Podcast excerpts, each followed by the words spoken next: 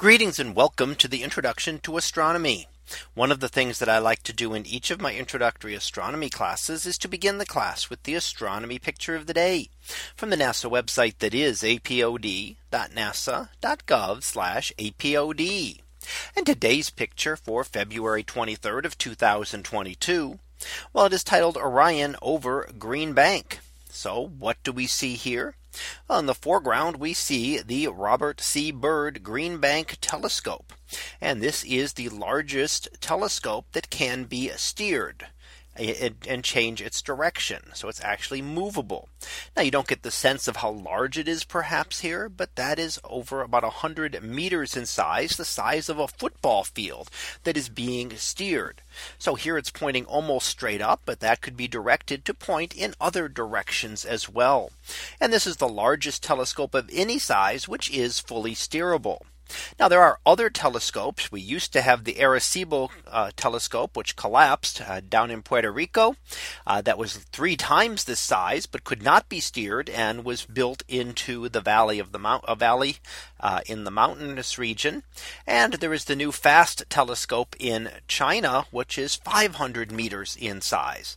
But that one cannot again cannot be steered. At that size, we need the Earth to use the Earth as support.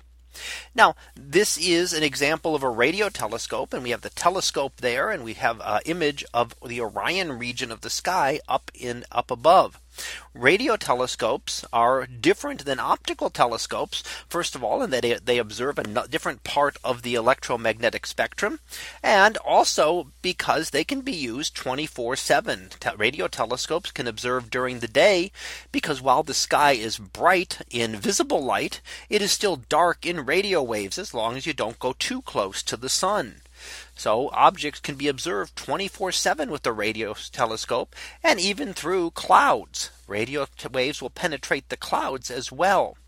So even things like rain or snow, as long as they're not super heavy, and of course things like thunderstorms will cause interference in the uh, with the radio telescope.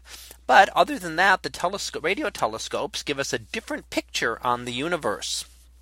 Now up in the sky, we do see the Orion region, as I mentioned, and we can label some of those uh, regions for you, including the bright star Betelgeuse up at the top, and then Bellatrix over to the right hand side. Those are the two of two of the brighter stars within Orion.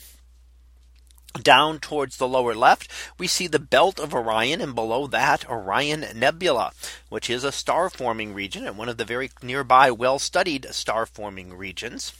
And then we see Barnard's loop, a loop of gaseous material kind of stretching around and through the constellation of Orion.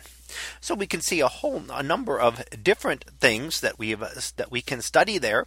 And some of those things have been studied with the Green Bank telescope, which looks at the molecular clouds in Orion.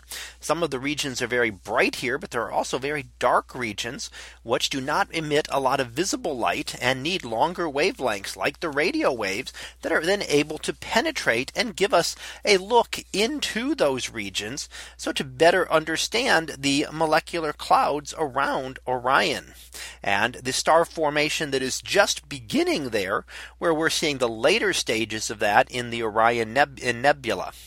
So that was our picture of the day for February 23rd of 2022.